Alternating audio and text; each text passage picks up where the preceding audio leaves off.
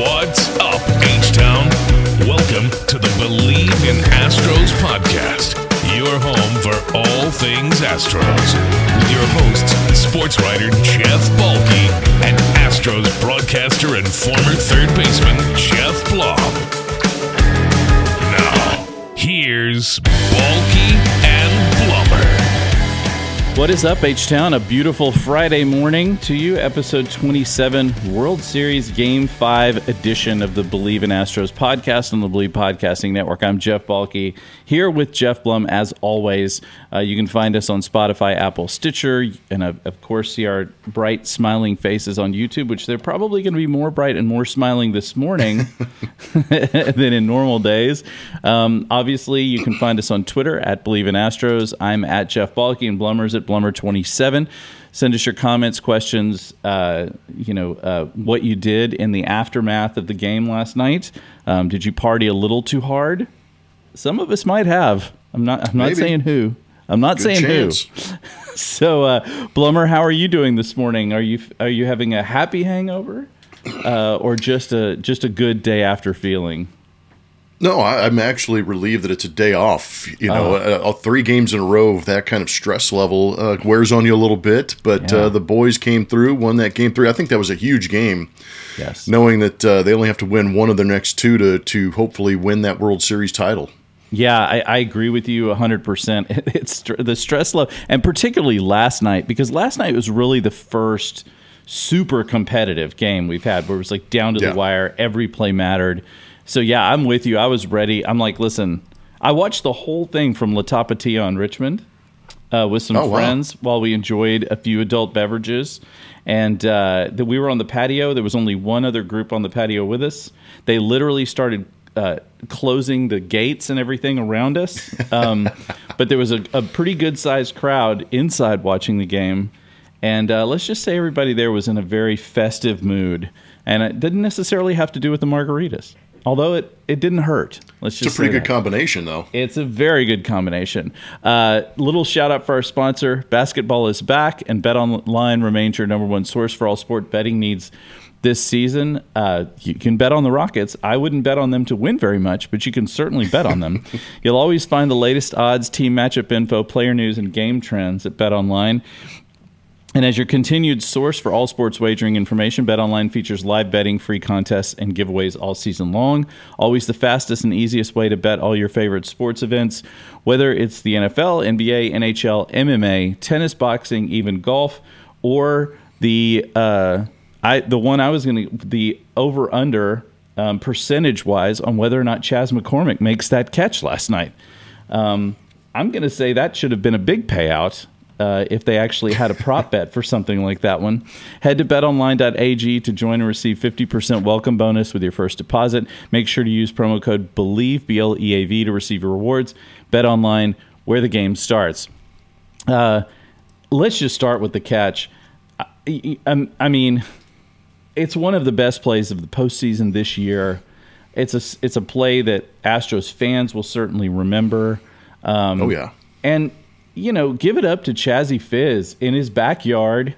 Just grew up a few miles from the stadium. This must have been a big deal for him, and what a huge, huge play for the Astros. Yeah, I think the anticipation of Chaz being in that ballpark would be that he would do some damage with the bat as opposed to going out there and making a play with that glove. He's had some big swings in this postseason, but like you said, 35 miles from his backyard to Citizens Bank Ballpark, so I'm sure he's watched plenty of games, had dreams of playing in Citizens Bank Ballpark, and here he is in the ninth inning on defense in center field, not left field. So it was kind of interesting the way the situation set up with Dusty Baker not going with the defensive alignment that he likes to do with Dubon in center field, Chaz moving to left.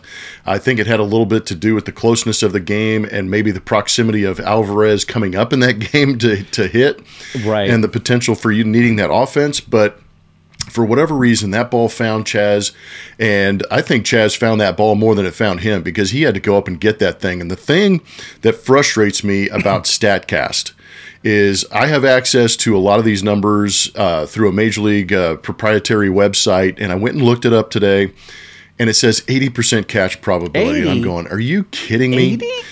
it doesn't take into account the wall. It just says if that ball was hit at a certain launch angle, exit velocity, and distance, this is the probability of catching it. So if you put him in Yosemite Park, the Grand Canyon, it is an 80% catch probability. But if you put him in Minute Maid Park or you put him in Citizens Bank, it should elevate the difficulty of that catch.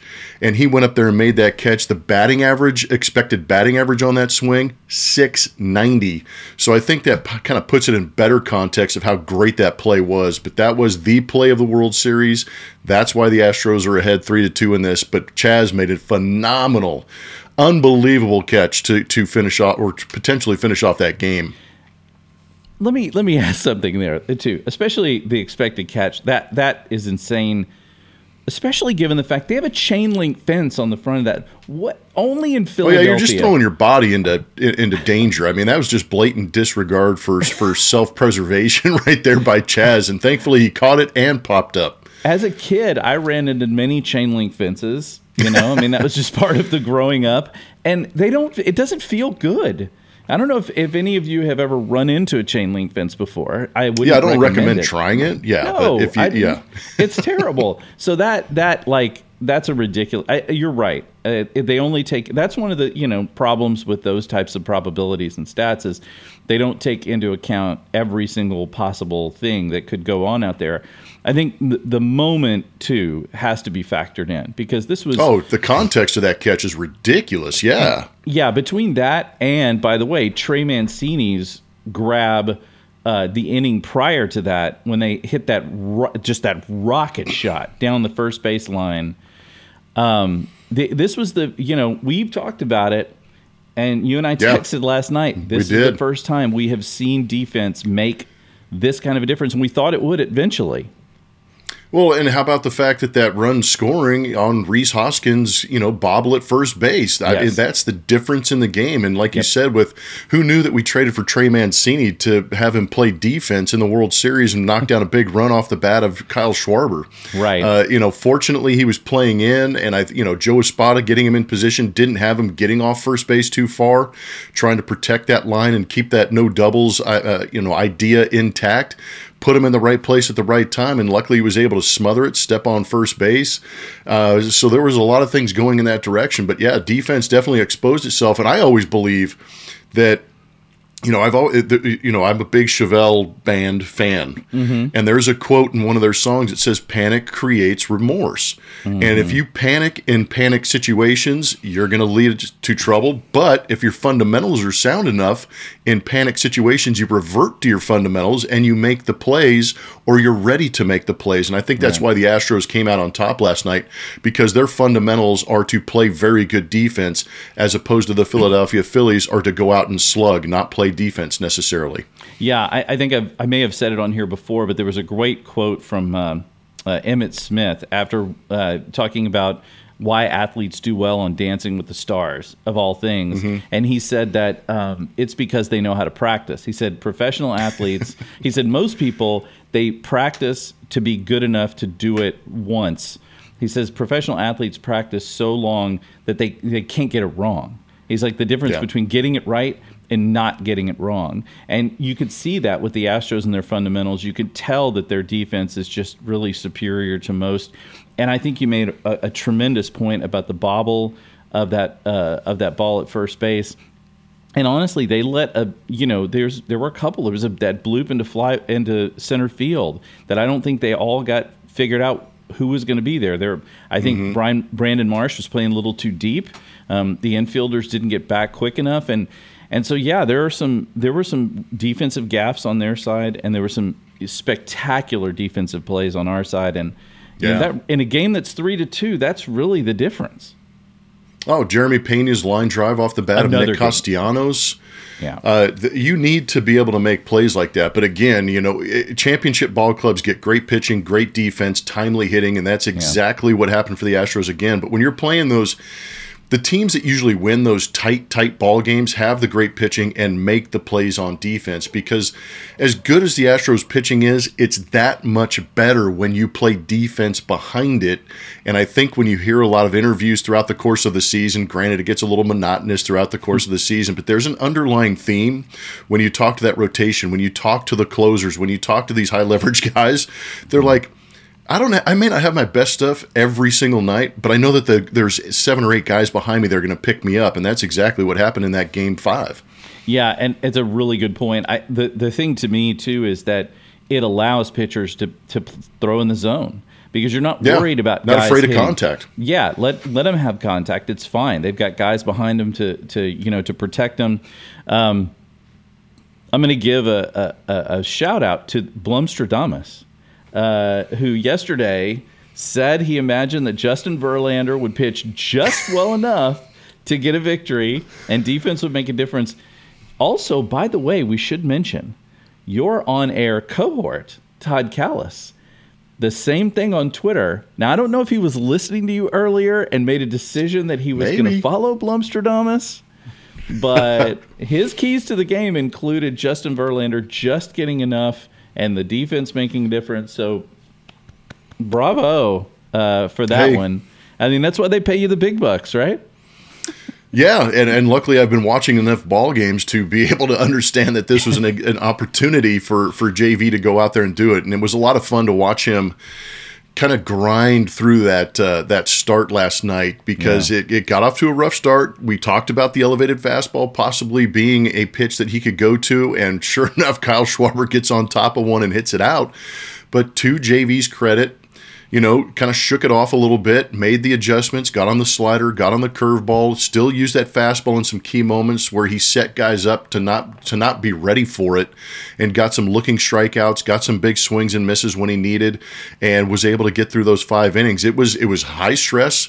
Yeah. I'm not going to say I was comfortable in many of those situations, but at the same time, JV really stepped up, did a great job, and then the bullpen obviously coming in and shutting that thing out. But it was a lot of fun for me to be able to have the idea of putting JV in that situation, understanding that he hadn't had a World Series win, and then to see the relief after he came out of those 5 innings, hugging everybody and appreciating it, and then doing the post-game interviews, soaking wet, which I'm sure he got a beer bath after that game in celebration of him finally getting that World Series win. So he's off the schneid, and he did it in grand fashion.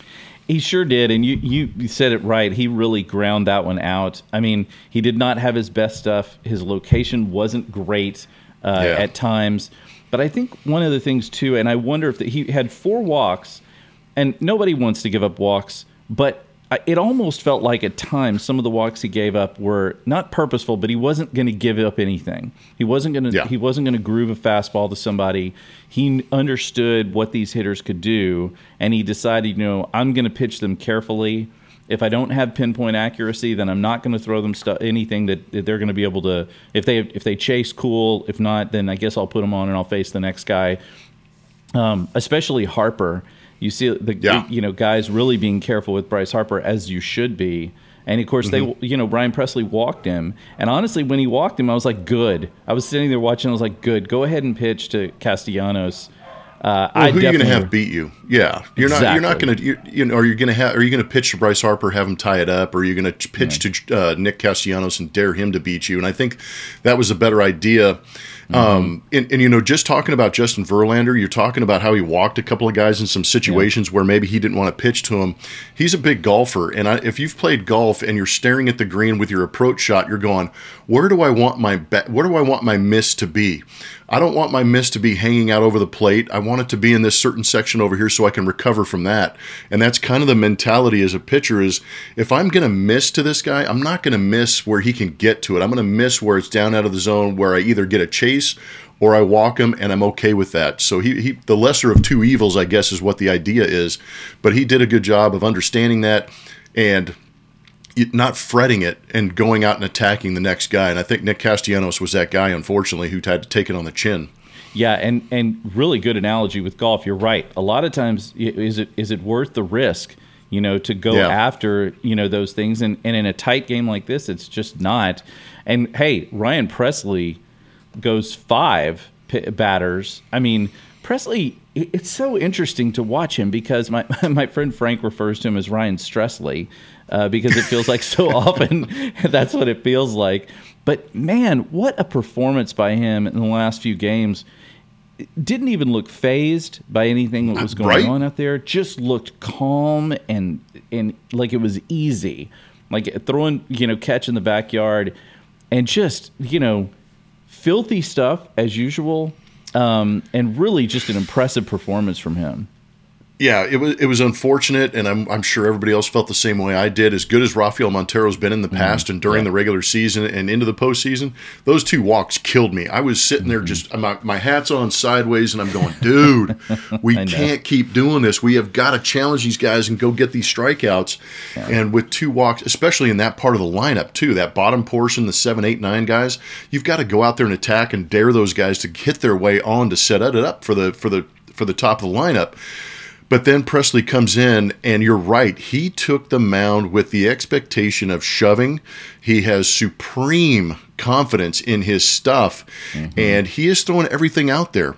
We've always known him as the fastball, slider, curveball guy. He's mixed in a changeup. There was a little cutter that he struck out Rhys Hoskins, I Bleav, with.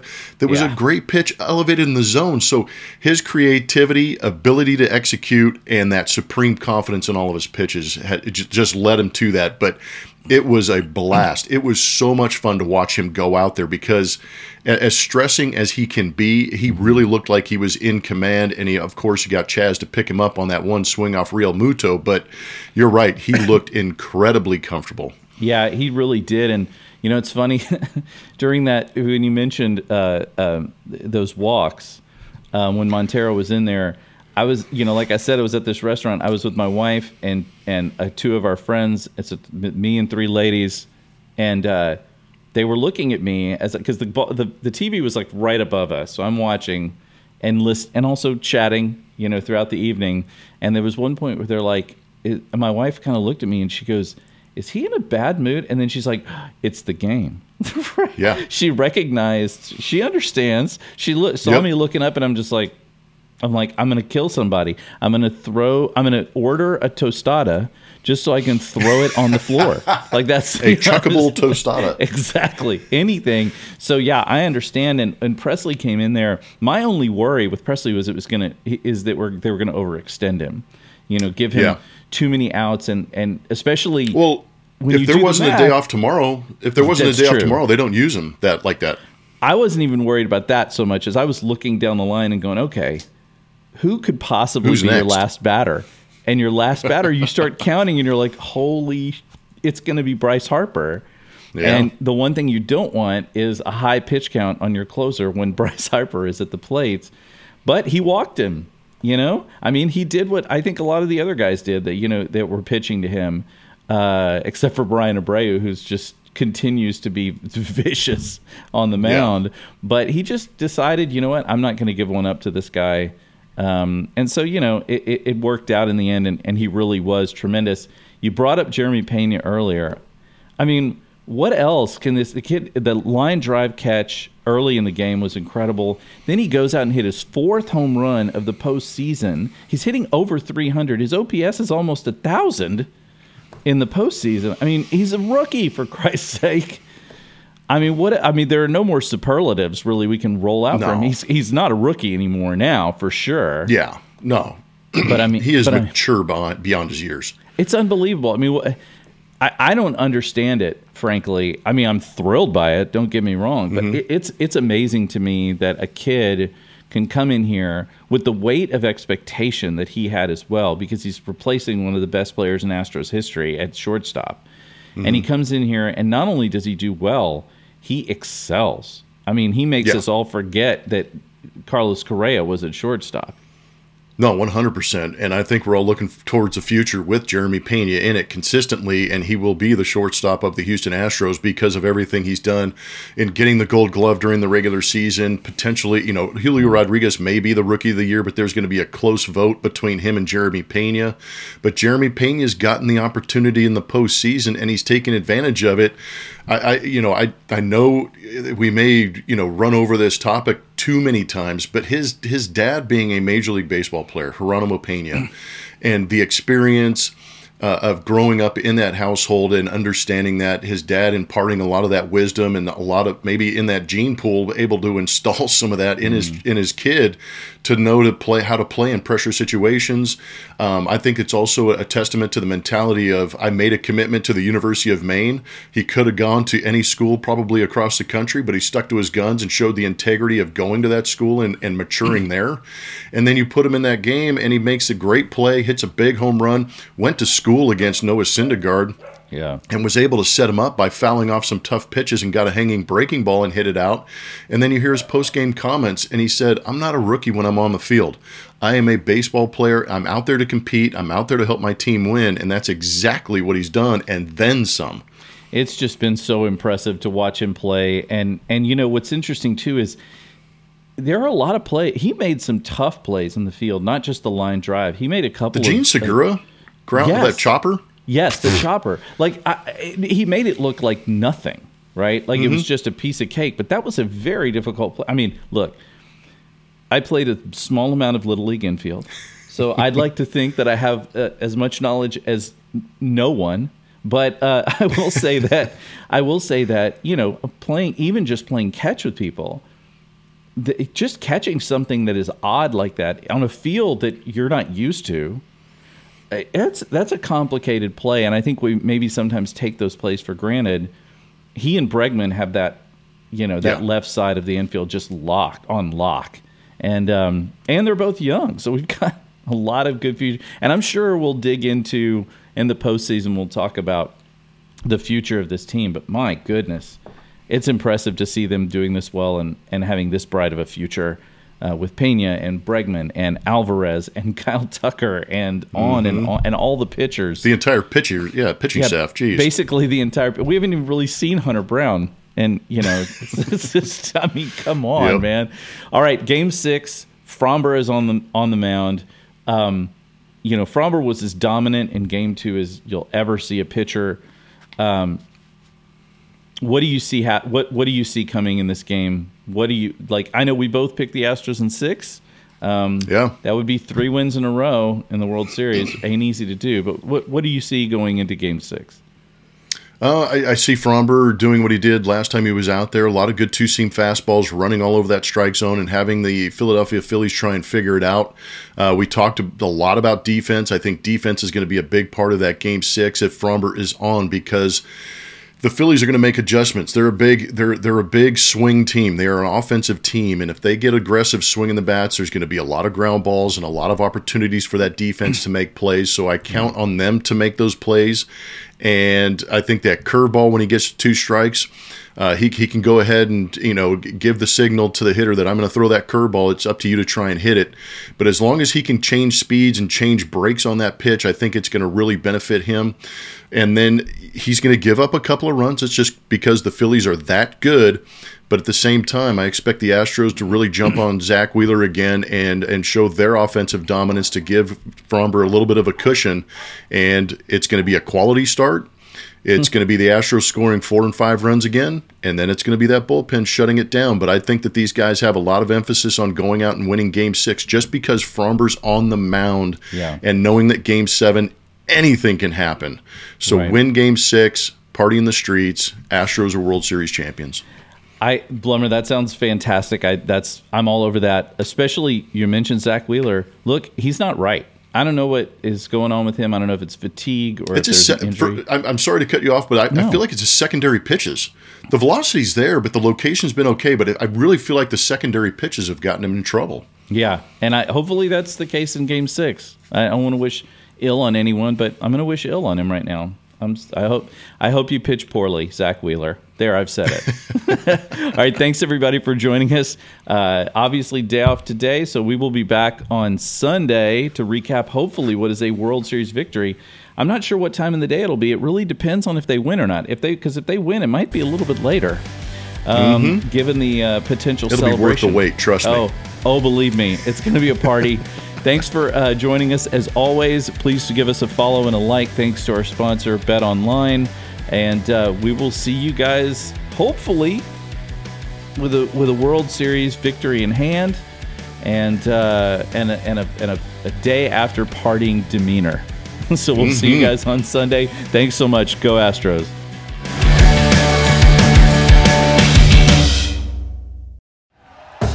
Thank you for listening to Bleav. You can show support to your host by subscribing to the show and giving us a 5-star rating on your preferred platform.